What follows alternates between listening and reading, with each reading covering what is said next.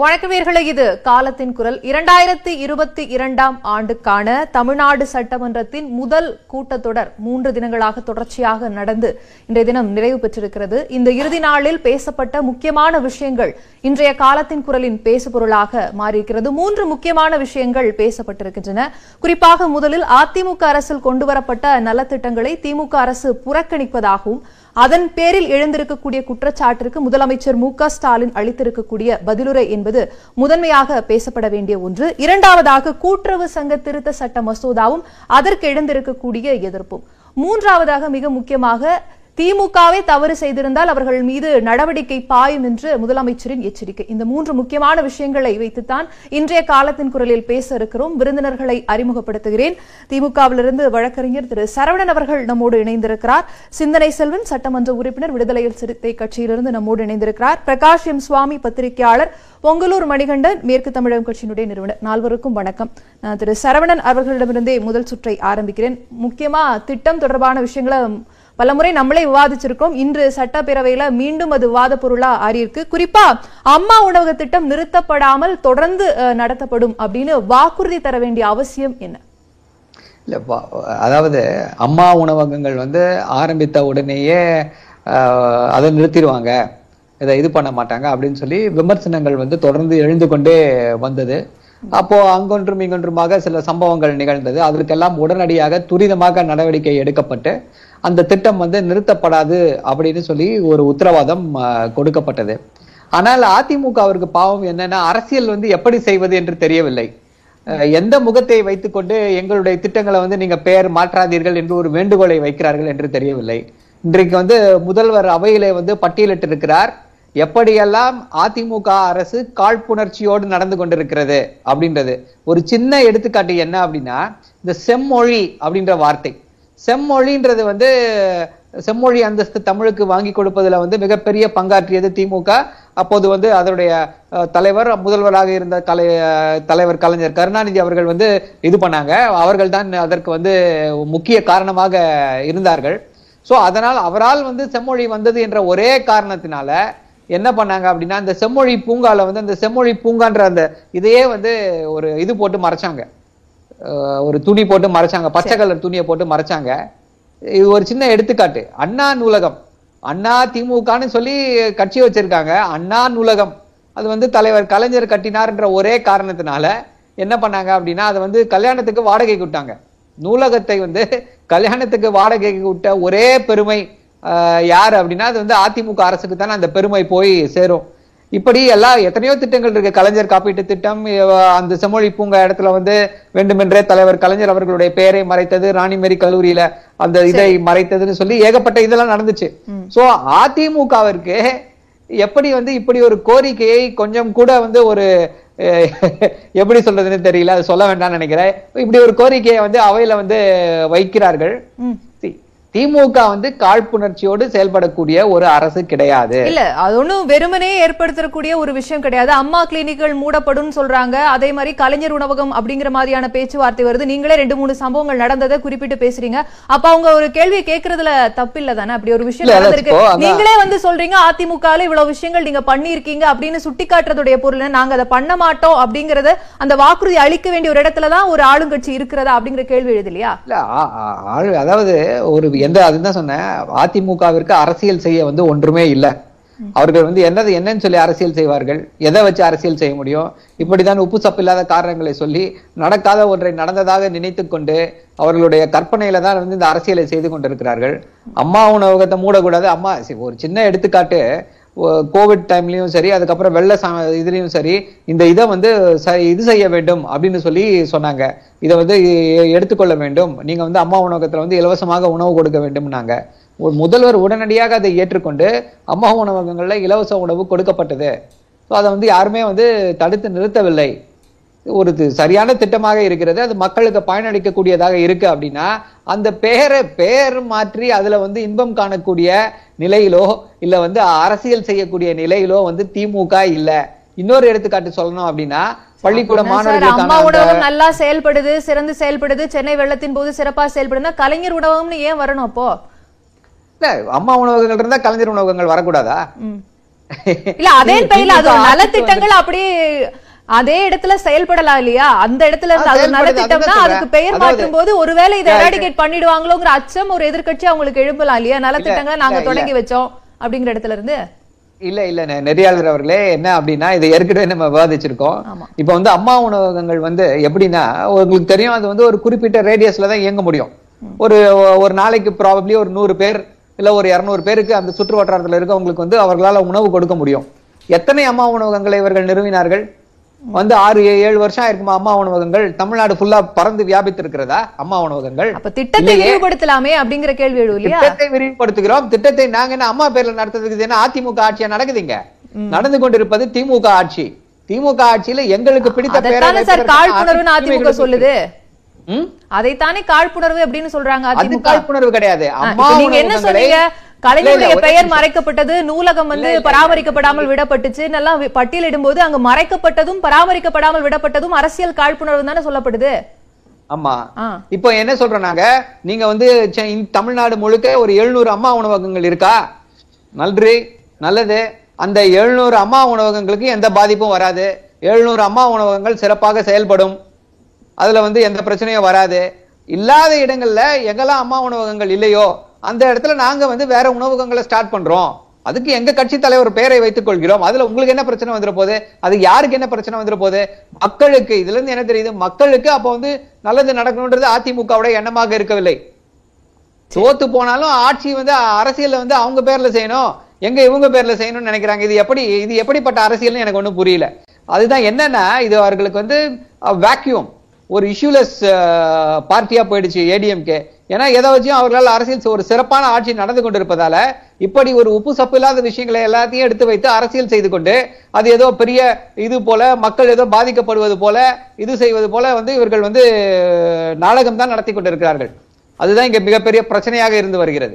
So அரசியல் செய்வதற்கு எந்த காரணம் இல்லாமல் இதெல்லாம் வந்து ஒரு அரசியல் ஆக்கப்படுகிறது அப்படிங்கிற ஒரு குற்றச்சாட்டை முன் வச்சு நாடகம், அரசியல் நாடகம். சரி, அரசியல் நாடகம் அப்படிங்கிற பதத்தை பயன்படுத்தி இருக்கீங்க. நம்ம தொடர்ந்து பேச இருக்கிறோம். மற்ற விருந்தினர்களுக்காக திரு பொங்கலூர் மணிகண்டன், இந்த காரணமும் இல்லாம இது தேவையில்லாம ஒரு வேக்கம் இருக்கு, அவங்களுக்கு அரசியல் செய்ய தெரியல, இது ஒரு அரசியல் நாடகம் அப்படிங்கிற குற்றச்சாட்டை வைக்கிறாங்க. இதுல எந்த அரசியல் காழ்ப்புணர்வும் இல்ல. அந்த நல்ல திட்டம் நல்லதா இருக்கிறதுனால அது விரிவுபடுத்தணுங்கிற நோக்கில அதை செய்யறோம். அம்மா உணவகங்கள் மூடப்படாது அப்படிங்கிற உத்தரவாதத்தை அளிக்கிறோம். இதை தவிர வேற என்ன வேணும் அப்படின்னு கேட்கிறாங்க. இல்லையா? அப்படி ஒரு உத்தரவாதத்தை முதல்வர் அளித்து அதை நீடித்து நிலைக்குமானால் மகிழ்ச்சி தான். நான் சொன்னது இந்த திட்டம் இருக்க வேண்டும் ஒழிய இந்த திட்டத்துக்கு என்ன பேர் வைக்கிறாங்க அப்படிங்கிறது கவலையே இல்லை. ஏன்னா அம்மையார் ஜெயலலிதா அவர்கள் உருவாக்கிய திட்டம் என்பது உண்மையிலேயே அற்புதமான திட்டம். இந்தியாவில் பல்வேறு மாநிலங்கள் பாராட்டிய திட்டம் அது. இது மிக சரியாக இது நடைபெற வேண்டும் என்பதுதான் மக்களுடைய எண்ணமாகவும் நோக்கமாக இருக்கிறது ஒழிய அந்த பெயர் இந்த பெயர் என்பதில் பெயரில் வந்து பெரிய முக்கியத்துவம் தர வேண்டிய அவசியமே கிடையாது. தமிழ்நாடு பூரா பல்வேறு மாவட்ட ஒவ்வொரு மாவட்டத்துக்கும் ஒரு தலைவர் வேலை வச்சிருந்தாங்க, எல்லாமே நீக்கினாங்க. இப்போ அந்த மாதிரி நிலை அந்த பெயர் நீக்கும் போது கூட யாரும் பெருசா எடுத்துக்கல. அது மாதிரிதான் இப்ப திட்டம் வந்து சரியா தவறாங்க. அந்த திட்டத்தை உருவாக்கிய நண்பர் தான் அவர் தான் அம்மையார் ஜெயலலிதா இடத்துல சென்று அது சைதை துரைசாமி மூலமாக அணுகி அது உருவாக்குறது மிகச்சிறப்பான திட்டம். அது நீங்க வந்து இந்த திட்டம் பயன்படுகிறதா அது வந்து பயன்பாட்டுக்கு வரவில்லையா என்று பார்த்தீங்கன்னு சொன்னீங்கன்னா, இல்லைங்க நான் அதோட திருப்பூர் பகுதியில் எடுத்தீங்கன்னா அன்றாடம் வெளி மாவட்டங்களிலிருந்து கூலியிலா வரக்கூடிய நூற்றுக்கணக்கான மக்களுக்கு அது தினசரி பயன்படுகிறது. ஏன்னா ஒரு ரூபாய்க்கு இட்லி தர்றாங்க, வழி வழியில் எல்லா பொருள் எல்லாமே உணவுகளையும் சாப்பிட முடிகிறது. எனவே இதை வந்து திமுக அரசு நூறு சதவீதம் நிறுத்தாது என்று சொன்னால் அதுவே போதுங்க. இப்ப அம்மா பெயர் வந்து இல்லைன்னு சொன்னா அம்மாங்கிறது பொதுவான பெயர் தான். அப்புறம் இதுல எங்க அரசியல் காழ்ப்புணர்வு வருது? இல்ல அரசியல் காரணம் ஏன் சொல்றாங்கன்னு சொன்னா இடையில அந்த மாதிரி திட்டம் இருந்தது உண்மைங்க. இப்ப வந்து திரு மு க ஸ்டாலின் அவர்கள் மிக பெருந்தன்மையோடு இருக்கிற மாதிரி இப்போ ஊடகங்கள் வாயிலாக செய்து ஒரு பட்டியல் கொடுக்காரு. இவ்வளவு தாட்டி இல்ல இல்ல ஊடகங்கள் வாயிலெல்லாம் இல்ல உங்க காலங்களில் இல்ல இல்ல நான் உங்களை கூட ஊடக வாயில சொல்றான்னு சொல்றேன். உங்களை சொல்றேன் நான் ஊடக வாயிலாக. அதாவது இல்ல நிச்சயமா சொல்றேன், இது இந்த திமுக அரசு இதை நிறுத்தினால் அவர் கிடப்பில் போட்டால் நிச்சயமாக மக்கள் மத்தியில கெட்ட பேர் ஏற்படும் என்று நான் அச்சப்படுகிறேன். அதுதான் காரணம். அப்படி செய்தால் வளர்ந்தபோது முன்னாள் முதலமைச்சர் எடப்பாடி பழனிசாமி சொன்ன மாதிரி நிச்சயமாக அதற்குரிய பலனை அறிவிப்பாங்கிறது உங்களாது. ஏன்னா இது மட்டும் இல்லைங்க, கடந்த காலத்துல அவர் சரவணன் நிறைய சொன்னாரு. கடந்த காலத்துல இது திமுக நிறைய பட்டியல் நானே நிறைய சொல்ல முடியும். நிறைய பண்ணிருக்காங்க. அதிமுகவுடைய தோல்வி அப்படிங்கிறது திமுக காலத்துல கொண்டு வரப்பட்ட நலத்திட்டங்களை முடக்கிறதுனாலதான் அந்த தோல்வி, அதற்கான தண்டனையை தான் அனுபவிச்சுட்டு இருக்கீங்க அப்படின்னு சொல்றாரு முதலமைச்சர். இல்ல அது அப்படி சொல்ல இல்ல இல்ல அதாவது மூத்த அமைச்சர் திரு மாண்புமிகு அண்ணன் துரைமுருகன் அவர்கள் நான் நீ நிறைய முறையும் நாங்க ஒன்னதான முறையாங்கிறாரு. அதாவது எவ்வளவு தூரம் வந்து அவர் வந்து பக்கமா பேசணும் யோசிச்சு பாருங்க. அதாவது இப்போ சின்ன பசங்க விளையாடுமா இருக்கு, நீ மண்ணா நானு மண்டபம் தேவையே இல்லைங்க, மக்கள் ரசிக்கிறதே இல்லை. இது வந்து சட்டசபை மட்டுமல்ல, வெளியிடங்கள பேசுகிற போது அப்படிதான் நீங்க வந்து நீங்க பண்ண நாங்க பண்ணுன்னு சொல்லவே இல்லை, நீங்க பண்ணிருக்கீங்க நாங்க பண்ண மாட்டோங்கிற உத்தரவாதம் தானே கொடுக்குறாங்க. அப்ப அது அரசியல் நாகரிகமா இல்ல கால்புலவான்னு கேக்குறாங்க. இல்ல அண்ணன் துரைமுருகன் அவர்கள் பேசும்போது நீங்க நிறைய வரிசை பட்டியலிட்டாரு, நான் ஒன்னதான மூடிக்கிறாங்க ஒன்னதான அப்படின்னு வழிபடி சொன்னார். இந்த அவசியமே இல்லைங்க, இதெல்லாம் வந்து மக்களுக்கு இன்னைக்கு அவசியமே கிடையாது.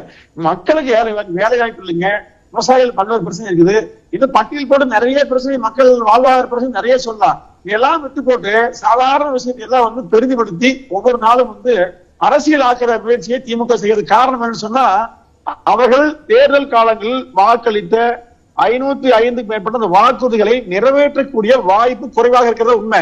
அந்த நிறைவேற்றுக்கான முயற்சியா இருக்குங்கிறது உண்மை. அப்ப நீட் தேர்வு வந்து உடனே ரத்து பண்ணுவேன், எனக்கு வந்து ரகசியம் தெரியும் சூச்சம் தெரியும் சொன்னாங்க. இப்ப எல்லாத்துக்கும் வந்து ஒண்ணுமே பண்ண முடியாத சூழ்நிலை வந்த பின்னாடி எதையாவது ஒரு கலக்கு விட்டு மக்கள் மத்தியில ஒரு பரவ ஒரு பரபரப்பு உருவாக்குறதுக்காக திமுக திட்டமிட்ட அவர்கள் செய்கிற இந்த அரசியலை மக்கள் கூர்ந்து கவனிக்கிறாங்க. அதற்கான விளைவை வருகின்ற நாட்கள் நம்ம பார்க்கத்தான் போறாங்க. சரி, நம்ம தொடர்ந்து பேசுவோம். திரு சிந்தனை செல்வன் நம்மோடு இருக்கார். மக்கள் நல திட்டங்களை நிறுத்துவதிலும் தொடர்வதிலும் அதிமுக விசஸ் திமுக அப்படிங்கிற அந்த அரசியல் தொடர்ந்துட்டே இருக்கா, அந்த மோதல் போக்கு தொடர்ந்துட்டே இருக்கா, இதை எப்படி புரிஞ்சுக்கணும்?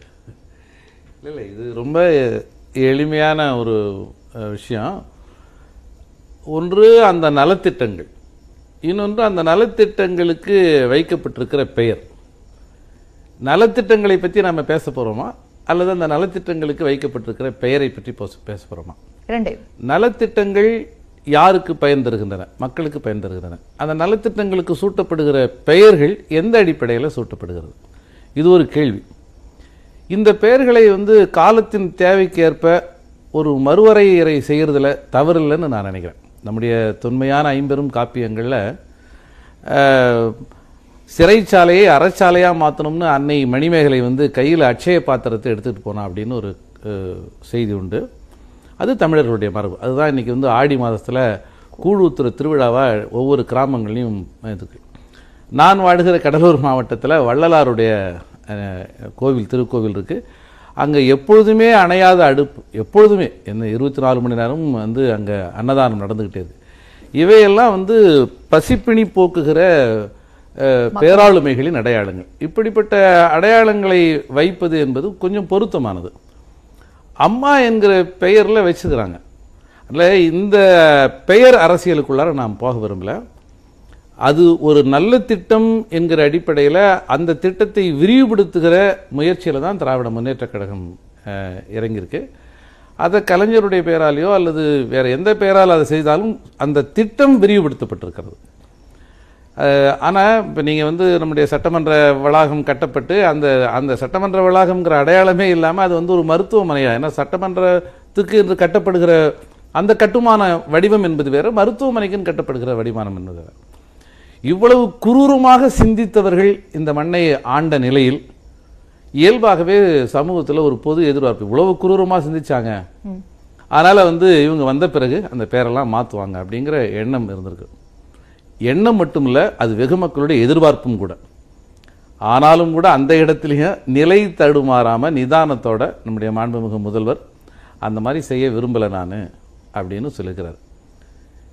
நான் இஷ்யூஸ் வந்து இஷ்யூவாக மாற்றிக்கிட்டு இருக்கிற ஒரு போக்கை தான் என்னை போன்ற, இப்போ தான் நான் முதல் முறையாக சட்டமன்ற உறுப்பினராக கேள்வி. நீங்கள் ஒரு சட்டமன்ற குழு விசிகாவுடைய சட்டமன்ற குழு தலைவராகவும் இருக்கீங்க, அந்த இடத்துல இருந்தீங்க. ஸோ இப்படி ஒரு வாக்குறுதி தர வேண்டிய காலத்திற்கேற்ப அதற்கு ஒரு பொதுவான ஒரு பெயர் வச்சா கூட அது இவ்வளோ பெரிய அரசியல் ஆகுமா அப்படிங்கிறது, ஏன்னா அதோடைய நோக்கம் தான் நமக்கு முக்கியம் அப்படிங்கிற இடத்துல இருந்து தான் நீங்கள் பேசிட்டு இருக்கீங்க.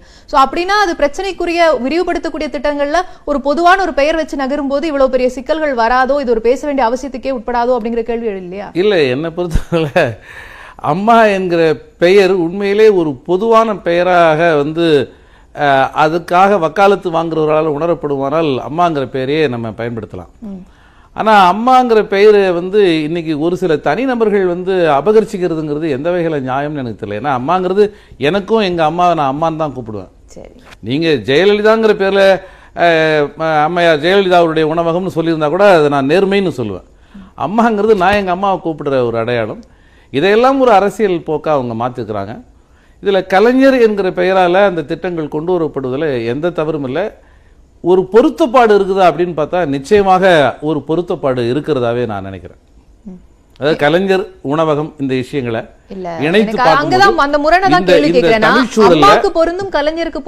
நிச்சயமாக நிச்சயமாக தமிழ் சூழல்ல மிகவும் கைவிடப்பட்ட விளிம்பு நிலை மக்களை பற்றி சிந்தித்த ஒரு பேராளுமை சமத்துவ பெரியார் முத்தமிழறிஞர் கலைஞர். சில சமயங்களில் அவரோடு கைகோர்த்து பயணப்பட்டிருக்கிறோம். சில சமயங்களில் நாங்கள் வந்து தேர்தல் சூழலில் நாங்கள் வந்து எதிரணியில் கூட இருந்திருக்கோம். ஆனாலும் ஒன்றை உறுதியாக சொல்ல முடியும், கட்சி வேறுபாடுகளுக்கு அப்பால் சொல்ல முடியும், இன்றைக்கி வந்து தமிழகத்தில் ஒரு ஏராளமான வளர்ச்சி திட்டங்கள் மக்களின் பார்வையிலிருந்து உருவாக்கப்பட்டிருக்கின்றன அப்படின்னு சொன்னால் அதில் கலைஞருடைய பங்களிப்பு மிக முக்கியமானது. இன்றைக்கி மாண்புமிகு அண்ணன் முதல்வர் ஸ்டாலின் வந்து இறங்கி நடந்து போய் மாமல்லபுரத்தில் சகோதரி அஸ்வினியுடைய வீட்டுக்கு போக முடியுதுன்னா அது கலைஞருடைய கொண்டு வந்த மரபின் தொடர்ச்சியாக தான் இருக்க முடியும். இது மாதிரி ஒரு விஷயத்தை உங்களால் அம்மையார் ஜெயலலிதாவோட இணைச்சு பார்க்க முடியுமா? கற்பனை செய்து பார்க்க முடியுமா? அதனால விளிம்பு நிலை மக்களை மக்களுடைய பார்வையிலிருந்து எஸ் நீங்க சொல்லக்கூடிய இந்த கருத்துக்களுக்கு பின்னாடி இந்த இடத்துல இருந்து ஒரு அரசியல் பின்னணி இருக்கு. இது பேசப்படுவதற்கும் அந்த ஏன் அவங்க அங்க அந்த இடத்துல வந்து இதை கலைஞர் உணவகம்னு கொண்டு வராங்க அப்படிங்கறது இந்த மரபு அப்படி தொடரணும்னு நினைக்கிறாங்க. அவங்க கொண்டு வந்த நலத்திட்டங்கள் இருக்கணும், அடுத்த பேட்டில் ஃபீல்டு ஒரு பிளே கிரவுண்ட் வரும்போது அதற்கு அதை பயன்படுத்திக் கொள்ளணும்னு விரும்புறாங்க. இதற்கு பின்னாடி இந்த அரசியலும் இருக்கு இல்லையா? சோ அதை மாற்ற முயற்சிக்கிறார்கள் போது ஒரு தார்மீகமா அவங்களுக்கு ஒரு கேள்வியோ ஒரு குற்றச்சாட்டோ ஒரு விமர்சனமா எழுவது அது அவங்களுடைய நியாயமே இல்லைங்க. நீங்க உண்மையிலேயே மக்களை நேசிப்பதற்காக இந்த திட்டத்தை கொண்டு வந்திருந்தீங்கன்னா எந்த பெயரில் வேண்டுமானாலும் நடத்துங்கள், ஆனால் இந்த செயல் திட்டங்களை கைவிட்டு விடாதீர்கள் அப்படின்னு அவங்க சொல்லியிருக்கணும். ஆனா அது அந்த செயல் திட்டம் விரிவுபடுத்தப்படும். ஆனா அம்மாங்கிற அதை விட முக்கியமானது அம்மாங்கிற பேர் இருக்கணும் அப்படின்னு சொல்றது இருக்குல்ல, அது அம்மா மீது உள்ள மரியாதையும் கிடையாது. உண்மைகளை சொல்ல போனா ரொம்ப நான் இஷ்யூஸை இஷ்யூவாக மாற்றிக்கிட்டு இருக்கிற ஒரு ஒரு ஒரு வெற்றிட தான் வந்து அதிமுக கிட்ட இருக்குன்னு நான் பார்க்குறேன். இன்றைக்கி சட்டமன்றத்தில் என்னுடைய அனுபவம் மரியாதைக்குரிய நான் விஜயபாஸ்கர் போன்ற ஒன்று இரண்டு நபர்களை தவிர ஆக்கப்பூர்வமான ஆலோசனைகளை அதிமுக வழங்கவே இல்லை எந்த விஷயத்திலையும். இன்றைக்கி உலகம் கண்டிராத ஒரு பேரிடர் சூழல், நம்ம பேரிடரை பற்றி பேச வேண்டியிருக்கு. நம்மால் கணிக்க வானிலை அறிவு மையங்களால் கணிக்க முடியாத பெருமழை பொழிவுகள்லாம் வருது. இதையெல்லாம் எப்படி செய்கிறதுங்கிற ஒரு கேள்வி இருக்குது. எவ்வளவோ ஆலோசனைகளை சொல்ல வேண்டிய பகிர்ந்து கொள்ள வேண்டிய ஒரு இடத்துல அதிமுக இருக்கிறது. அப்படிப்பட்ட எந்த ஆலோசனைகளையும் அதிமுகவிடமிருந்து எங்களை எங்களை போன்ற புதியவர்கள் பார்க்கவே முடியல. வருகிற போதெல்லாம் அவர்கள் வந்து மிகுந்த அவர்கள் ஒரு கவன ஈர்ப்புக்கான களமாக சட்டமன்றத்தை அவங்க மாற்றிட்டு இருக்கிறாங்க. சரி, நம்ம தொடர்ந்து பேசுவோம். திரு பிரகாஷ் எம் சுவாமி இருக்காரு. மக்கள் நல திட்டங்களை தாண்டி அதிமுக ஒரு கவன ஈர்ப்பு அப்படிங்கிற இடத்துல இருந்தா ரொம்ப மேம்போக்கா சில விஷயங்களை அணுகுறாங்க. இதை வைத்து அரசியல் செய்வதற்கு மற்ற செய்வதற்கு அவங்களுக்கு வழி இல்ல, இது ஒரு அரசியல் நாடகம் அப்படின்னு சரவணன் அவர்களும் குறிப்பிட்டாங்க. நீங்க எப்படி இதை பாக்குறீங்க? சரி, தமிழகத்துல இரு துருவ அரசியல் தான் இருந்துட்டு வந்தது. அண்ணா காமராஜர், கலைஞர் எம்ஜிஆர், கலைஞர் ஜெயலலிதா, அந்த இரு துருவங்களும் மறைந்த பிறகு இப்போ இருக்கிற திமுகவும் அதிமுகவும் மாமா மச்சம் கட்சி மாதிரி தான் ஆகிப்போச்சு. நல்லது தான், நான் வந்து குறை சொல்ல. ஒருத்தர் வீட்டு ஃபங்க்ஷனுக்கு போகிறாங்க, நல்லது கெட்டதுன்னா போகிறாங்க, ஒருத்தர் வீட்டு இறப்புனா போகிறாங்க. முதலமைச்சரே வந்து ஓபிஎஸ் வீட்டுக்கு போயிருக்காரு. இது இந்த மாதிரி விஷயங்களை நீங்கள் கலைஞர் முதலமைச்சராக இருக்கும்பொழுதோ ஜெயலலிதா முதலமைச்சராக இருக்கும்போது தமிழ்நாட்டில் பார்க்கவே முடியாது. நார்த் இந்தியாவில் ரொம்ப காமனான அரசியலில் தமிழ்நாட்டில் அந்த காழ்ப்புணர்ச்சிங்கிறது குறைஞ்சி போயிட்டு வருது. இப்போ சரி, அரசியல்னா எதிரெதிராக இருக்கணும், அதுக்குன்னு அதிமுகவும் திமுகவும் கை சேர்க்கணும்னு நான் சொல்ல. ஆனால் அந்த காழ்ப்புணர்ச்சியும் அந்த குரோத எண்ணங்களும் மறைஞ்சு போயிடுச்சு. என்னதாக இருந்தாலும் அசம்பிளிலே பார்த்தீங்கன்னா ரெண்டு பேரும் தலைமுறை கிண்டல் போனாலும் அவங்க ஜோக் அடிக்கிறாங்க, அந்த மாதிரி பேசிட்டு இருக்காங்க. சரி, இது ஒரு பக்கம். அடுத்தது நான் என்ன பார்க்குறேன், எல்லா அரசியல் கட்சிகளுமே பதவிக்கு வந்தால் சில காரியங்களை பண்ணுன்னு பார்ப்பாங்க. அந்த குரோதம் குறைஞ்சிருக்கு, அந்த காழ்ப்புணர்வு குறைஞ்சிருக்குன்னா ரெண்டு பேரும் பட்டியல் கொடுக்குறாங்களே, நீங்க இந்த திட்டங்கள் எல்லாம் மறைச்சீங்க, அது என்ன காரணம் சொல்ல வரேன். இது வந்து ஜெயலலிதா வந்து எப்படி வந்து ஓமந்தூர் எல்லாத்தையும் மாற்றி பண்ணாங்கிறத அதிமுக வந்து கண்டிப்பாக வந்து நியாயப்படுத்தும். அவங்களுக்கு தப்புன்னு தெரிஞ்சால் கூட நியாயப்படுத்தும், ஏன்னா அவங்க தலைவி. அதை வந்து விட்டு கொடுக்க மாட்டாங்க. ஜெயலலிதா பண்ண தப்புன்னு அதிமுக சொல்லவே சொல்லாது. தவறுன்னு மக்களுக்கு தெரிஞ்சாலும் அவங்களுக்கு தெரிஞ்சாலும் ஸ்டாலின் என்ன சொல்கிறாரு, இவ்வளோ நீங்கள் பண்ணியிருக்கீங்க, நாங்கள் எந்த இதுவுமே பண்ணலன்னு. சரி, என்னோட ஒரே கருத்து என்னென்னா, அம்மா உணவகம் நீங்கள் ஐயா உணவகம்னு கூட மாற்றுங்க, தப்பு கிடையாது. ஏன்னா எந்த கட்சி ஆட்சிக்கு வந்தாலும் அவங்க கட்சி தலைவர் வைக்கிறது பேர் வைக்கிறதுல நியாயம். இப்போ நாளைக்கு வந்து அதிமுக ஆட்சிக்கு வருதுன்னா அவங்க திருப்பி அம்மாவோ எம்ஜிஆரோ வைக்க போகிறாங்க, இவங்க வந்து கலைஞரோ அண்ணா தான் வைக்க போகிறாங்க. அது ஒன்றும் ஒரு பெரிய குற்றமாக கருத முடியாது.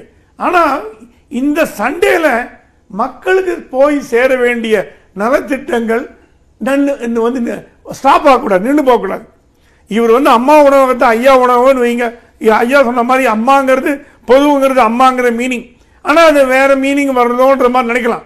ஆனால் ஸ்டாலின் ஒரு விஷயம் பண்ணார், அது வந்து தமிழக சென்னை உயர்நீதிமன்றமே பாராட்டித்து. ஸ்கூல் பேக்கில் இபிஎஸோட ஃபோட்டோ இருந்தது, அவர் நினச்சிருந்தாருன்னா அது ஸ்டிக்கரை ஒட்டி அண்ணா ஸ்டிக்கரோ கலைஞர் ஸ்டிக்கரோ இவர் ஃபோட்டோ போட்டிருக்கலாம், அப்படியே கொடுத்தார். அந்த ஒரு பெருந்தன்மையை பாராட்டணும். இப்போ இவங்க என்ன சொல்கிறாங்க, ஏடிஎம்கேல இவர் வந்து எல்லாத்தையும் மூடுவார் மூடுவாங்கன்னு. இவரை பொறுத்த வரைக்கும் அந்த மாதிரி எண்ணம் இருக்கிறது எனக்கு தெரியல. ஏன்னா அப்படி முதல்ல பண்ணியிருந்தாருன்னா அந்த ஸ்கூல் பேக்கை வந்து எந்த முதலமைச்சருங்க பழைய முதலமைச்சரோட ஸ்கூல் பேக்கை கொடுக்கணும்னு அவசியம் கிடையாது. ஏன்னா இவங்க ஆட்சிக்கு வந்தாச்சு, அவங்க எதிர்கட்சி. ஸோ அதே நேரத்தில் வந்து சில காரியங்கள் வந்து இவங்க கட்சியோட முத்திரை இருக்கணும்னு எதிர்பார்க்கறது தப்பு இல்லை.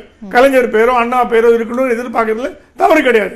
ஆனால் என்னோட கொள்கை இல்லைன்னா மக்களுக்கு போய் சேர வேண்டியதில்லை, அனாவசியமாக பாலிடிக்ஸ் பண்ணி அதை கெடுத்துறாதீங்க கெடுத்துறாதீங்க அப்படிங்கிற என்னோட வேண்டுகோள். அவங்க என்ன சொல்றாங்க, நீங்க புதிய திட்டங்களை கொண்டு வரதுல ஆட்சேபனை எதுவும் கிடையாது, விமர்சனம் எதுவும் கிடையாது. ஆனா எங்க நாங்கள் கொண்டு வந்து இருக்கக்கூடிய அந்த பெயர்களை மாற்றுவதன் மூலம் எங்கள் திட்டங்கள்ல வந்து பாதிப்பு, நாங்க கொண்டு வந்த அந்த ஒரு வரலாற்றை மறைக்க முயற்சிக்கிறாங்க, முடக்க முயற்சிக்கிறாங்க அப்படிங்கிற ஒரு விஷயம். அதனால அரசியல் காழ்ப்புணர்ச்சின்றாங்க. இதெல்லாம் பாப்புலர் ஸ்கீம்ஸ். இப்போ அதிமுக சொல்றது சில வேலிட் பாயிண்ட் இருக்கு. ஸ்கூட்டர், இந்த மகளிர் ஸ்கூட்டருக்கு மானியத்தை கொடுக்கலன்னு சொல்றாங்க, லேப்டாப் பல்கலைக்கழக அதிமுக சொல்றது அத்தனையுமே வந்து நான் பொய்ன்னு சொல்ல மாட்டேன், வேலிட் பாயிண்ட்ஸ் இருக்கலாம். கலைஞரை பொறுத்த வரைக்கும் என்ன பண்ணாரோ அதை அது வந்து ஜெயலலிதா எதிராக பண்ணாங்க. இப்போ அந்த மாதிரி ஒரு நிலைமை இருக்கிறதா நான் படல. அதே நேரத்தில் ஸ்டாலின் சில கொள்கைகள் இருக்கலாம், இந்த ஸ்கூட்டருக்கு மானியம் கொடுக்கறது வேஸ்ட் முடிவு பண்ணலாம், கரெக்ட். ஏன்னா அவங்க கவர்மெண்ட், நீங்க வந்து ஜெயலலிதாவோட ஸ்கீம் எல்லாம் இம்ப்ளிமெண்ட் பண்றதுக்கு எதுக்கு டிஎம்கே கவர்மெண்ட் வரணும்? ஸோ டிஎம்கேக்குன்னு ஒரு சில கொள்கைகள் இருக்கலாம். இப்போ பத்து ரூபா இருந்துன்னா அந்த பத்து ரூபாயில் அஞ்சு ரூபாய் இதுக்கு செலவு பண்ணுவேன், மூணு ரூபாய் இதுக்கு செலவு பண்ணுவேங்கிற உரிமை ஒரு ஆளுங்கட்சிக்கு உண்டு, அதை மறுக்க முடியாது. ஸோ ஸ்கூட்டர் மானியம் வேஸ்ட்னு ஃபீல் பண்ணலாம், அது நல்லா போய் சேரல்னு ஃபீல் பண்ணலாம், அந்த பணத்தை வேற எங்கான கொடுக்கலாம்னு ஃபீல் பண்ணலாம். ஸோ இது வந்து ஒரு முதலமைச்சரோட ஆளுமைக்கு கட்டுப்படுத்துது. அது எதிர்கட்சி கேள்வி கேட்கலாமே தவிர அது வந்து இப்படிதான் பண்ணணும்னு சொல்ற உரிமை கிடையாது. இது நாளைக்கு ஏடிஎம்கே ஆட்சிக்கு வந்தா கூட டிஎம்கே அந்த பவர் இருக்க முடியாது. சரி, நம்ம தொடர்ந்து பேசுவோம். இன்னும் இரண்டு முக்கியமான விஷயங்கள் பேச இருக்கிறோம். ஒன்று சட்டம் ஒழுங்கு, மற்றொன்று கூட்டுறவு சங்கத்தினுடைய திருத்த சட்ட மசோதா. இந்த இரண்டு விஷயங்களையும் விவாதிக்கிறோம் ஒரு சிறிய இடைவேளைக்கு பிறகு. தொடர்ந்து பேசலாம். திரு சரவணன் நம்மோடு இருக்கிறார். திமுகவினர் தவறு செய்தால் அண்ணா கலைஞர் மீது ஆணையாக நடவடிக்கை உறுதி அப்படின்னு முதலமைச்சர் மு க ஸ்டாலின் சொல்வதை எப்படி புரிஞ்சுக்கணும்? குறிப்பா வந்து அதிமுக தொடர்ந்து சட்டம் ஒழுங்கு பிரச்சனைகளை சொல்றாங்க, தொடர்ந்து இங்க வந்து துப்பாக்கி கலாச்சாரம் அதிகரிச்சிருக்கு, பெண்களுக்கு பாதுகாப்பு இல்லை அப்படிங்கிற நிறைய விஷயங்களை அவங்களும் தொடர்ந்து விமர்சனமாகவும் குற்றமாகவும் சொல்லிட்டு இருக்காங்க. அந்த மாதிரி இடத்துல இந்த மாதிரியான ஒரு எச்சரிக்கை, இதை எப்படி புரிஞ்சுக்கணும்? இல்லை, இது எச்சரிக்கை எல்லாம் கிடையாது. எதிர்கட்சிகள் வந்து தேவையற்ற குற்றச்சாட்டுகளை வந்து சொல்லிக் கொண்டு வருகிறார்கள். அந்த குற்றச்சாட்டுகளை வந்து மழுங்கடிக்க வேண்டும். மக்கள் மத்தியில் வந்து ஏதோ வந்து ஏற்கனவே இதுக்கு முன்னால் வந்து திமுக மீது களங்கத்தை சுமத்தினார்கள், இப்போ அதே போல சுமத்த முயற்சிக்கிறார்கள். அப்படிப்பட்ட களங்கங்கள் வந்து விடக்கூடாது என்பது, அப்படிப்பட்ட பிரச்சாரத்தை வந்து மழுங்கடிக்க வேண்டும், அது மக்களிடையே சேர சேரக்கூடாது. ஏன்னா இதுக்கு முன்னாடி வந்து நிறைய அனுபவித்திருக்கிறது திமுக இது போன்ற பொய் பிரச்சாரங்களால. அதனால அதற்காக வந்து முதல்வர் வந்து எப்படி சிறப்பாக செயல்பட்டு கொண்டிருக்கிறது வந்து ஒரு நடக்காத ஒரு சம்பவம் நடந்த போலவும் ஒரு தேவையற்ற விஷயம் போலவும் சொல்றீங்க. அப்படின்னா அண்ணா மீதும் கலைஞர் மீதும் ஆணையாக அவ்வளவு சீரியஸா அவர் அந்த விஷயத்தை எடுத்து சொல்ல வேண்டிய அவசியம் சீரியஸா இல்ல. அதாவது என்ன அப்படின்னா, முதல்வருடைய உறுதிப்பாட்டை இது காண்பிக்கிறது. அப்படிதான் அதை எடுத்துக்கணுமே தவிர ஏதோ இது வரைக்கும் வந்து ஏதோ திமுகல இருக்கவர்கள் எல்லாம் ஏதோ தவறு செய்து விட்டார்கள் என்பது போலவும் அவர்கள் மேலெல்லாம் ஏதோ நடவடிக்கையே இல்லை, அதனால வந்து இது பண்ற இது வந்து அதுதான் அது வந்து ஒரு தவறாக புரிந்து கொள்ளப்படக்கூடாது. அவருடைய உறுதிப்பாடு அதை தவிர அதுல வந்து வேற எதுவுமே இல்லை. முதல்வருடைய உறுதிப்பாடு, மக்களுக்கு வந்து அந்த உறுதிப்பாடு செல்ல வேண்டும். ஸோ இப்போ அப்படி என்ன என்ன அது என்ன மெசேஜை கொடுக்கும் அப்படின்னா, இப்போ திமுகல இருக்கவங்க மேலேயே இப்படி வந்து ஒரு கடுமையான நடவடிக்கைகள் பாயும் அப்படின்னா, அப்போ வந்து மற்றவர்கள் அதற்காக எதிர்கட்சிகள் வச்சிருக்கக்கூடிய விமர்சனங்களை நான் குறிப்பா சொல்லி காட்டுறேன். ஏன்னா அவங்க வந்து இப்போ பாஜக அண்ணாமலை பொறுத்த வரைக்கும் காவல்துறைங்கிறது திமுக மாவட்ட செயலாளர்கள் கட்டுப்பாட்டில் இருக்கு அப்படிங்கிற ஒரு பெரிய குற்றச்சாட்டை விமர்சனத்தை முன் வச்சாரு. அதனுடைய நீட்சியாகத்தான் அவர் இப்படி பேச வேண்டிய ஒரு அவசியம் வந்திருக்கா அப்படிங்கிற கேள்வி எழுது. இல்ல இப்போ ஒரு குற்றச்சாட்டு வந்து யார் வேண்டுமானாலும் வைக்கலாம், என்ன குற்றச்சாட்டுகளை வேண்டுமானாலும் வைக்கலாம். பாஜகவுடைய தலைவர் திரு அண்ணாமலை வைக்கக்கூடிய குற்றச்சாட்டுகள் எவ்வளவு வேடிக்கையானது, விந்தையானது, வினோதனமானதுன்னு தெரியும் நமக்கு. அவர் வந்து இந்த வாட்ஸ்அப் யூனிவர்சிட்டியில படித்து பட்டம் பெற்றவர் அவர். அதனால அப்படிதான் வந்து குற்றச்சாட்டுகளை வந்து வைத்துக் கொண்டிருப்பார். வாட்ஸ்அப்ல வர பார்வையெல்லாம் எடுத்துக்காட்டுகளை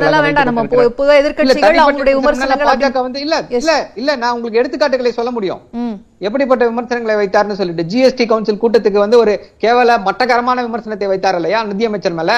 அதெல்லாம் எப்படி உண்மையா? அதுக்கு ஏதாவது உண்மை இருக்கா, இருக்குமா? அப்படிப்பட்ட விமர்சனத்தை வைப்பவரை நீங்க எப்படி விமர்சிக்க முடியும்? வேற என்ன சொல்ல முடியும்? தேவையற்ற விமர்சனங்களுக்கு வந்து இவ்வளவு சீரியஸா நீங்க சொல்ற மாதிரி வெச்சுக்கோ. இப்போ இது ஒரு தேவையற்ற விமர்சனம் வேணும்ட்டே இப்படி சொல்றாங்க அப்படினா, இதற்கு இவ்வளவு சீரியஸா அவங்க உறுதிப்பாட்டைனா சட்டமன்றத்துல அவருடைய பதிலுரையின் போது அண்ணா மீதும் கலைஞர் மீதும் ஆணை அப்படின்னு சொல்ற அளவுக்கு உறுதிப்பாடுங்கிறது அது தேவையற்ற விஷயமா எடுத்துக்கிட்ட மாதிரி தெரியல அப்படிங்கறதான புரிஞ்சு. தேவையற்ற விஷயம் இல்ல, எதிர்க்கட்சியுடைய தேவையற்ற குற்றச்சாட்டுகள் வந்து மழுங்கடிக்கப்பட வேண்டும். அந்த மக்களிடையே ஒரு ஒரு சின்ன அளவு கூட அது டிராக்ஷன் வந்துடக்கூடாது அப்படின்றதுக்காக செய்யப்பட்ட விஷயம். அதை தாண்டி அதுல வந்து பேசுவதற்கு வந்து அதுல வந்து ஒன்றுமே இல்லை. மீண்டும் சொல்கிறோம், குற்றச்சாட்டுகள் வந்து இவங்க இப்படி பண்ணிட்டாங்க, பொத்தாம்பதுவான குற்றச்சாட்டுகளை யார் வேண்டுமானாலும் அள்ளி வீசலாம். ஆதாரத்தோடு குற்றச்சாட்டுகளை கொடுங்க. இதுக்கு முன்னாடி ஆதார் குற்றச்சாட்டுன்னு சொல்லி மின்துறை அமைச்சர் மேல குற்றச்சாட்டுன்னு சொல்லி அதே பாஜகவுடைய தலைவர் தான் சொன்னாரு. அதற்கு பதில் அளித்த பின்ன எங்க போனாருன்னு தெரியல. அவர் அந்த குற்றச்சாட்டுகளை வைத்துக்கொண்டு ஏதாவது கம்ப்ளைண்ட் கொடுத்திருக்காரா, ஏதாவது பண்ணிருக்காரான்னு தெரியல. தெரிஞ்சிருந்தா கேட்டு சொல்லுங்க. சோ இப்படித்தான் ஒன்றும் ஆதாரம் இல்லாமல் ஒரு ஒரு பேசிஸே இல்லாம ஏதோ அரசியல் செய்ய வேண்டுமே என்பதற்காக சொல்லப்படக்கூடிய குற்றச்சாட்டுகள் இவையெல்லாம். அதுதான் இதுல வந்து இது சட்டம் ஒழுங்கு பிரச்சனை அப்படின்னா அதற்குதான் அதற்கும் சட்ட அவையிலேயே வந்து முதல்வர் அவர்கள் வந்து அருமையான கருத்துக்களை சொல்லியிருக்காரு. துப்பாக்கி கலாச்சாரம் அப்படின்றாங்க. பதிமூன்று பேரை வந்து துப்பாக்கியால சுட்டு கொன்ற ஒரே அரசு எது அப்படின்னா அது அதிமுக அரசு தான். சிபிஐ விசாரணை எல்லாம் வந்து நடந்து கொண்டிருக்கிறது. அரசாங்கம் பயன்படுத்துறதும் தனிநபர் பயன்படுத்துறதும் இங்க ஒப்பிட்டு பண்ணலாமா? இல்ல, கொலை தானே அது, கொலை தானே அது, உயிர் தானே போச்சு. பதிமூன்று பேர் எங்கேயாவது அதிமுக ஆட்சியில சுட்டு கொல்லப்பட்டார்களா? அதிமுக ஆட்சியில நடந்ததே அது. அப்படி போட்டு சம்பவம் நடந்துச்சு அப்படின்னா அப்படியா சம்பவமா நடந்துச்சா? எனக்கு டிவி பார்த்து தாங்க இதெல்லாம் தெரிஞ்சுக்கிட்டேன்னு சொல்லக்கூடிய முதல்வர் தான் இங்க இருந்தார். அதையெல்லாம் நாம் மறந்துவிட முடியாது. அப்படிப்பட்டவர்கள் வந்து இப்ப திமுக ஆட்சியில வந்து சட்டம் ஒழுங்கு இல்லை, சட்டம் ஒழுங்கு கெட்டுவிட்டதுன்னு குற்றம் சுமத்துகிறார்கள். எப்படி சிரிப்பது என்று தெரியவில்லை. சோ இப்படித்தான் இருக்கிறது. அதாவது சட்டம் ஒழுங்கு கெட்டுவிட்டது அப்படின்னா என்ன அப்படின்னா, ரோட்லயே இறங்கி மக்கள் நடமாடுவதற்கு பயப்படக்கூடிய சூழ்நிலை இருக்கணும். ஒரு எப்பவுமே ஏதாவது ஒரு விஷயங்களுக்காக மக்கள் ஒரு போராட்டத்தையோ இல்ல எதையோ செய்து கொண்டிருந்தா இருந்தார்கள் அப்படின்னா நீங்க சொல்றது போது சட்டம் ஒழுங்கு இல்ல, தினம் வந்து இப்படி இருக்கு, கொலை நடந்து கொண்டிருக்கிறது, இப்படி நடந்துட்டு இருக்குது அப்படின்னா நீங்க சொல்றதெல்லாம் சரி, எல்லாம் சரியாக போய் கொண்டிருக்கிறது. ஏதோ ஓர் இரண்டு இடங்கள்ல நடக்கக்கூடிய அந்த சம்பவங்கள் பர்சனல் ரீசன்ஸ்க்காக நடக்கக்கூடிய விஷயங்களை எல்லாத்தையும் பூதாகாரமாக்கி இது இப்படித்தான் இது இப்படித்தானா அது வந்து அந்த அந்த அதை போன்ற குற்றங்களை வந்து யாராலும் தடுக்க முடியாது. இன்னைக்கு வந்து இதுல இருக்கக்கூடிய ரயில்வே நிலையத்துல வந்து திருட்டு நடந்துச்சு, அது பெருசா பூதாகாரமாக்கி ஏதோ பெருசுன்னு சொன்னாங்க, கடைசியில யார் அப்படின்றது எல்லாருக்குமே தெரிய வந்தது. இப்படித்தான் இதைத்தான் இவர்கள் வைத்துக்கொண்டு அதுதான் இப்ப பிரச்சனை. என்னன்னா சப்ஸ்டாண்டிவா இவர்களால வந்து ஏதாவது ஒரு விமர்சனத்தை வைக்க முடியவில்லை திமுக அரசு மீது. ஏன்னா கொடுத்த வாக்குறுதிகளை ஒன்றன் பின் ஒன்றாக அருமையாக நிறைவேற்றி கொண்டு வருகிறார். இன்றைக்கு இன்றைக்கு அகில இந்திய அளவுல என்ன ஆயிருக்கு அப்படின்னா இருபத்தி ஏழு சதவீத இடஒதுக்கீடு அனைத்திந்திய மாணவர்களுக்கு, அனைத்திந்திய மருத்துவ படிப்புகள்ல வந்து இருபத்தி ஏழு சதவீத இடஒதுக்கீடு வந்து உறுதி செய்யப்பட்டிருக்கிறது. யார் எடுத்த முயற்சி? சமூக நீதியின் சரித்திர நாயகன் திமுகவின் தலைவர் திரு மு க ஸ்டாலின் அவர்கள் எடுத்த முயற்சி. அவர் எடுத்த முயற்சியால இன்னைக்கு இந்தியா முழுக்க இருக்கக்கூடிய பிற்படுத்தப்பட்ட மாணவர்களுக்கு வந்து இது உறுதி செய்யப்பட்டிருக்கிறது. இதற்காக யாராவது ஒரு அரசியல் கட்சி தலைவர் இந்தியாவில் முயற்சி எடுத்தாரா? கடந்த நான்கு ஆண்டு கால ஆண்டு காலங்கள்ல யாருமே இல்லையே. முயற்சி எடுத்தது திமுக. இப்படி தொடர்ந்து நல்ல விஷயம். ஒரே நிமிஷம் ஒரே நிமிஷம் இது போல மக்களுக்கு தொடர்ந்து நல்ல ஆக்கப்பூர்வமான விஷயங்களை செய்து கொண்டிருப்பதால இவர்களுக்கு வந்து எரிச்சல் தாங்க முடியவில்லை. அந்த ஆற்றாமை அந்த ஆற்றாமை தான் இப்படி வந்து ஆதாரமற்ற குற்றச்சாட்டுகளாக பொய் பரப்புரைகளாக வெளியே வந்து கொண்டிருக்கிறது. திரு பொங்கலூர் மணிகண்டன் ஆதாரமற்ற அடிப்படையே இல்லாத குற்றச்சாட்டுகளை சொல்லிட்டு இருக்காங்க. சட்டம் ஒழுங்கு சரியாதான் போயிட்டு இருக்கு. சில தனிநபர்கள் செய்யக்கூடிய விஷயங்கள் எல்லா காலகட்டத்திலும் நடக்கும். அதையெல்லாம் பூதாகரமாக்கி கொண்டு இங்கு அரசியல் செய்து கொண்டிருக்கிறார்கள். வேறு அரசியல் செய்வதற்கு காரணம் இல்லாத காரணத்தினால் அப்படின்றார். ஏங்க, இன்றைக்கு அமைச்சராக இருக்கிற திரு செந்தில் பாலாஜி அவர்கள் கரூர் நடந்த கூட்டத்துல பதினோரு மணிக்கு வந்து தளபதி முதலமைச்சர் பொறுப்பேற்பார்.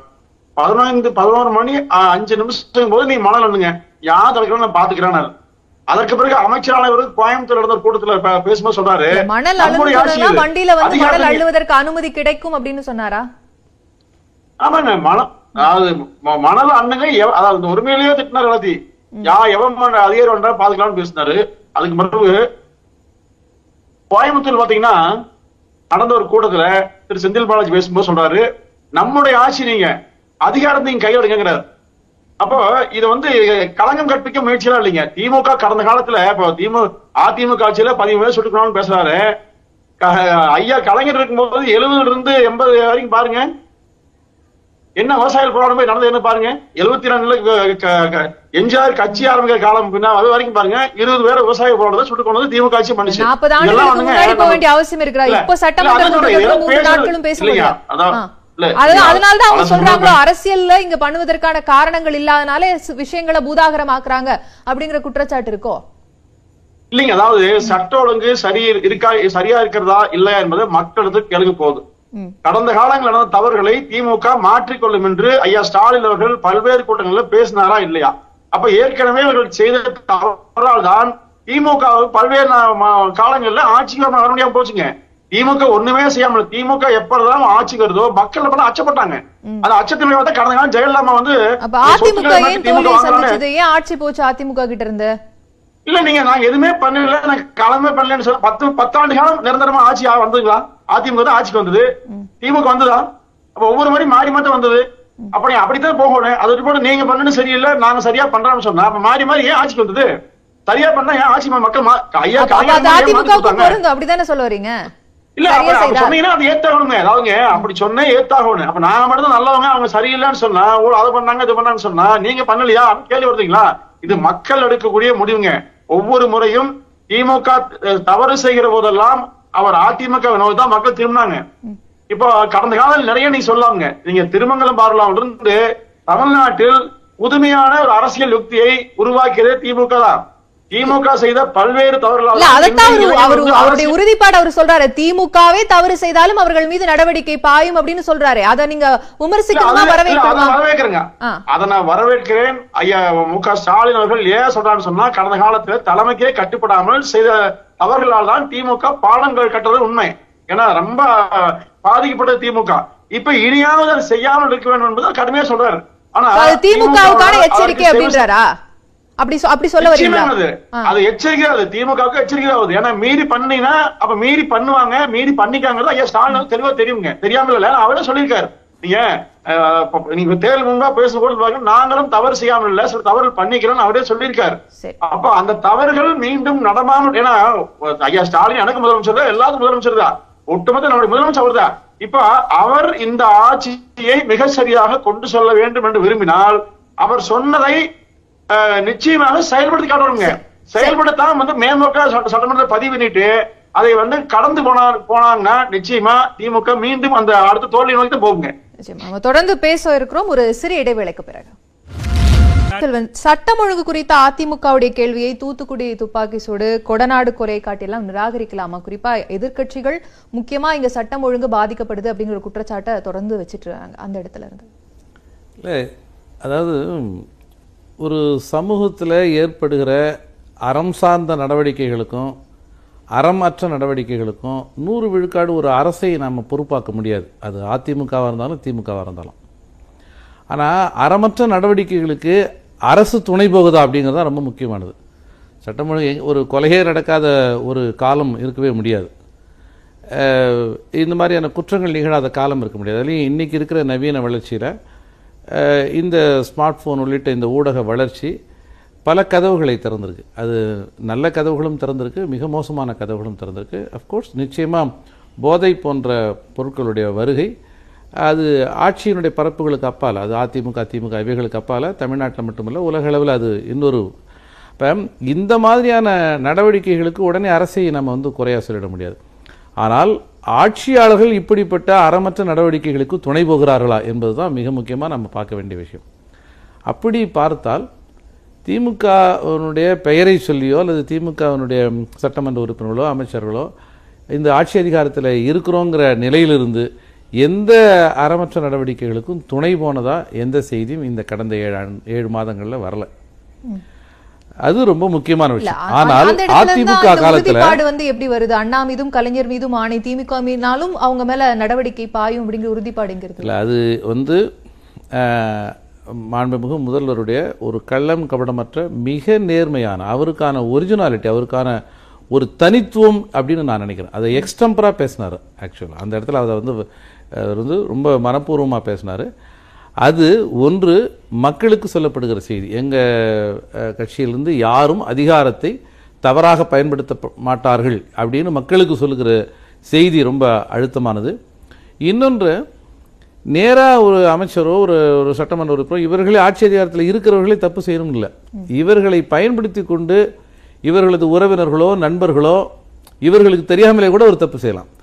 எல்லாருக்கும் அந்த இடத்துல அவர்களை கட்டுப்படுத்த வேண்டிய ஒரு கடமை மணிகண்டன் திமுகவுக்கான எச்சரிக்கை அப்படிங்கிற இடத்துல இருந்து இது, அதாவது இதை மிக நேர்மறையாக நாம் பார்க்கிறோம். அது திமுகவினுடைய எச்சரிக்கையா இருக்கட்டும், அது எதுவாக வேணாலும் இருக்கட்டும், நம்ம அப்ப நம்ம வந்து ஒரு முக்கியமான பொறுப்பு எடுத்துக்கிட்டு இருக்கிறோம். மிக முக்கியமான பேரிடர் காலத்துல மக்களுக்கான செயல் திட்டங்களை கொண்டு போறோம், இதுல எந்த தவறும் நிகழ்ந்துடக்கூடாது வந்து அப்படின்னு சொல்வதும், அவ்வாறு ஒரு தவறு நிகழ்ந்தால் நான் இரண்டு மடங்கு கடுமையாக வந்து நடவடிக்கை எடுப்பேன் அப்படின்னு ஒரு முதல்வர் சொல்கிறதும் தமிழ் பரப்பில் மிக வரவேற்கப்பட வேண்டிய ஒரு விஷயம். இதனால் வந்து இது எதிர்மறையா என்னால் பார்க்கவே முடியும். நிச்சயமா அது அதான் இப்போ நீங்க சொன்ன மாதிரி எல்லா காலகட்டத்திலும் குற்றங்கள் நடக்கும், அதை அரசை மட்டும் சொல்ல முடியாது. அப்படின்னா அப்படின்னா துப்பாக்கி சூடும் கொடநாடு கொலையும் காட்டி அதை நிராகரிக்கலாமாங்கிற கேள்விதான் எழுது. ஏன்னா அவங்க என்ன சொல்றாங்க, பின்னாடியும் கொடநாடு கொலைக்கு பின்னாடியும் ஆட்சியாளர்களுடைய பங்கு இருந்திருக்குதா இல்லையாங்கிறதா இப்ப கேள்வி. யாரோ வந்து எங்கேயோ ஒரு இடத்துல ரெண்டு பேர் துப்பாக்கி சூடு நடத்திக்கிட்டாங்க அப்படின்றதெல்லாம் துப்பா தூத்துக்குடியில் நடந்த துப்பாக்கி சூடு ஆட்சியாளர்கள் அவர்களுடைய உத்தரவின் அடிப்படையில், ஆட்சி அதிகார மையத்திலிருந்து வெளிப்படுத்தப்பட்ட உத்தரவின் அடிப்படையில் தான் அங்கே துப்பாக்கி சூடு நடந்திருக்கு. அந்த துப்பாக்கி சூட்டுக்கு நூறு விழுக்காடு பொறுப்பேற்க வேண்டியவர்கள் ஆட்சியை நடத்தியவர்கள் தான்.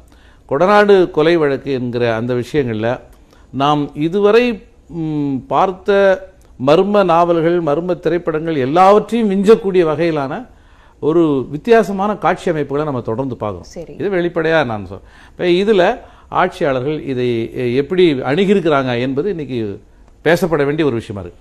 ஒரு குற்றம் நிகழ்கிறது, ஆட்சியாளர்களுடைய அணுகுமுறை நடைமுறை என்னவாங்க, அந்த குற்றத்தில் உடனடியாக கைது நடவடிக்கை, அந்த குற்றத்திற்கு எதிரான அனைத்து விதமான முயற்சிகளையும் எடுக்கிற நிலையில திமுக மிகவும் தூய்மையாக இருக்கும். திமுக பேரை சொல்லிக்கிட்டு யாராவது தப்பு செஞ்சால் கூட யாரும் தப்பிக்க முடியாது என்பதை உறுதிப்பட முதல்வர் சொல்லியிருக்கிறார். அதில் அதை அப்படித்தான் நான் பார்க்க வேண்டியதாக இருக்குது. கடந்த காலங்களில் ஆட்சியாளர்களுடைய பெயரால் தான் எக்கச்சக்கமான தவறுகள் நடந்தது. மணல் கொள்ளையிலிருந்து சரி, இப்போ யார் மணல் கொள்ளை, இப்போ கூட்டுறவு சங்கங்களுடைய விஷயம் கொள்ளை, அப்படியே கொள்ளைனா கற்பனை செய்து பார்க்க முடியாத கொள்ளை அந்த பகுதிகள், இவைகள் எல்லாமே ஆட்சியாளர்களுடைய பெயரை சொல்லி ஆட்சியாளர்களுடைய அடையாளத்தை பயன்படுத்தி கொண்டு தான் நடந்திருக்கு. இப்போ தவறுகளுக்கு ஆட்சியாளர்கள் துணை போவது என்பது தான் இங்கே விமர்சனத்துக்குரியது. அந்த அடிப்படையில் தவறுகள் நிகழாது. அண்ணாமலையுடைய கருத்தை நம்ம பார்க்க போகணுமா? மாவட்ட செயலாளர்களுடைய கட்டுப்பாட்டில் தான் காவல்துறை இருக்கு அப்படின்னா அவங்க நேரடியா தொடர்பு இல்லை, அதை பயன்படுத்தி கொண்டு அவர்கள் அந்த கட்டுப்பாட்டுக்குள்ள எடுத்துக்கிறாங்க அப்படிங்கிற இடத்துல இருந்தாலும் தொடர்பற்ற ஒரு செய்தி. நீங்க வந்து திமுகவினுடைய மாவட்ட செயலாளர்கள் காவல்துறையினுடைய மாவட்ட கண்காணிப்பாளர்களை கட்டுப்படுத்துகிறார்கள் அப்படிங்கிறதுக்கான எந்த சான்றும் இல்லை, எந்த அடையாளமும் இல்லை. அப்படி எந்த விதமான சூழலும் இருக்கக்கூடாது. சட்டம் ஒழுங்கு இவற்றை நடைமுறைப்படுத்தக்கூடிய ஒழுங்குபடுத்தக்கூடிய பராமரிக்கக்கூடிய காவல் அதிகாரிகள் தனித்துவமாக நேர்மையாக செயல்படணும், யாரும் குறிப்பிடக்கூடாது, உத்தரவாதத்தை கொடுக்கணும் அப்படிங்கிறது இப்போ ஆளக்கூடிய எல்லா கட்சிக்கும் பொருந்துமா? அப்படிதான் ஒரு இருக்கணுமான்னு கேட்கிறேன். இல்ல நிச்சயம், அதாவது உங்களுக்கு ஏற்கனவே நம்ம இந்த இது அரங்கத்தில் நம்ம பேசணும். மரியாதைக்குரிய அம்மையார் ஜெயலலிதா அல்லது வந்து மாண்புமிகு அவர் சமத்துவ பெரியார் கலைஞர் இவர்களுடைய காலத்துக்கு பிறகு அண்ணன் ஸ்டாலினுடைய இந்த இதுக்கு ஒரு பெரிய கரிஷ்மாட்டிசம் அப்படிங்கிற ஒரு பெரிய கவர்ச்சிகரமான பின்புலம் இல்லாமல் தன்னுடைய ஆகச்சிறந்த நிர்வாக திறமைகளாலும் தன்னுடைய நடைமுறைகளாலும் இன்றைக்கி வந்து ஒரு மிகப்பெரிய எதிர்பார்க்காத ஒரு செல்வாக்கு அவர்கிட்ட மக்கள் மத்தியில் அவருக்கு ஏற்பட்டது. ஆகவே அதை உறுதிப்படுத்துகிற வகையில் எந்த தவறும் நிகழக்கூடாது அப்படின்னு அவர் சொல்வதில் எந்த தப்புமே இல்லை. சரி, திரு பிரகாஷ் எம் சுவாமி, சட்டம் ஒழுங்கு வாரத்தில் திமுகவுடைய செயல்பாடுகள் முதலமைச்சர் மு க ஸ்டாலினை சங்கடப்படுத்தக்கூடிய வகையில் இருக்கிறதா? அதனால தான் இந்த மாதிரியான ஒரு உத்தரவாதத்தை அவர் கொடுக்க வேண்டிய அவசியம் வந்திருக்கு. எப்படி பார்க்குறேன்? அது மாதிரி ஒரு சின்ன ஒரு விஷயம் சொல்கிறேன். பத்திரிகை துறையில் என்ன ஒரு ஜோக் சொல்லுவாங்கன்னா, அந்த காழ்ப்புணர்ச்சி பற்றி பேசும்போது கலைஞர் வந்து முதலமைச்சராக வந்தாங்கன்னா போயஸ் கார்டனில் குப்பையை அள்ள மாட்டாங்களாம், அங்கெல்லாம் குப்பையை வந்து கார்பரேஷன் எடுக்க மாட்டாங்களாம். ஜெயலலிதா வந்து முதலமைச்சராக வந்தாங்கன்னா கோபாலபுரத்தில் குப்பையை அள்ள மாட்டாங்களாம். இது ஜெயலலிதாவோ கலைஞரோ கூப்பிட்டு குப்பையை அள்ளாதுன்னு சொல்கிறது இல்லை. கீழே உள்ள அதிகாரிகள் வந்து எங்கே அங்கே குப்பையை எடுத்தால் அந்த அந்த அம்மா கோச்சிப்பாங்களோ, இல்லை இவங்க போயஸ் கார்டனில் எடுத்தால் இவங்க கோச்சிப்பாங்களோன்ற ஒரு அச்சத்தினாலேயே இது வந்து பேசப்படும். இது ஒரு உதாரணத்துக்கு நான் சொல்கிறேன். இது வந்து தம்பி சரவணன் ஒரு பாயிண்ட் சொன்னார், எதிர்கட்சிகள் வந்து குற்றச்சாட்டு சொல்கிறது அதில் நியாயம் இல்லை அப்படின்னு இருக்கலாம். ஆனால் இப்போ இருக்கிற முதல்வர் இப்போ திமுகவில் இருக்கிற முன்னாள் அதிமுக அமைச்சர்களை பற்றி கடந்த தேர்தலில் டூ தௌசண்ட் சிக்ஸ்டீனில் என்னென்ன குற்றச்சாட்டு சொன்னாங்கிறது நம்மளாம் பார்த்துட்டு இருந்தோம். சரி, குற்றச்சாட்டு சொல்கிறதுங்கிறது ஒரு அரசியலில் ஒரு சாதாரண விஷயந்தான். தேர்தல் போது மிக கடுமையாக குற்றச்சாட்டுகள் வைத்தவர்கள்லாம் இப்போ திமுகவில் வந்திருக்காங்க. ஸோ அதனால் வந்து அவங்க வந்து வந்ததுனால அவங்க தப்புன்னு சொல்ல முடியாது, தப்பு இல்லைன்னு சொல்ல முடியாது. இது ஒரு ஒரு ஸ்டாண்டர்ட் ப்ராக்டிஸ். நீங்கள் கேட்ட லா அண்ட் ஆர்டர் பொறுத்த வரைக்கும் ஏழு மாதத்தில் வந்து ஒரு பெரிய லா அண்ட் ஆர்டர் ப்ராப்ளம் இருந்த மாதிரி எனக்கு தெரியல. சின்ன சின்ன இப்போ வந்து ரவுடிஸ் எல்லாம் பிடிச்சி போடுறாங்க, கஞ்சாவை எடுக்கிறதுக்கு பார்க்குறாங்க. கஞ்சா எடுக்கிறதுனால இன்றைக்கி தமிழ்நாடு கஞ்சா ரொம்ப இருக்குன்னு சொல்ல முடியாது. அது ஒரு உலக அது இந்தியா முழுக்க வருது.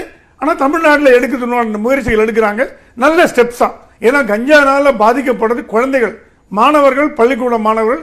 எனக்கு தெரிஞ்சு மந்த வழியிலே பல பள்ளிக்கூடங்கள் வாசனையில் கஞ்சா விற்கிறத பார்த்துருக்கேன்.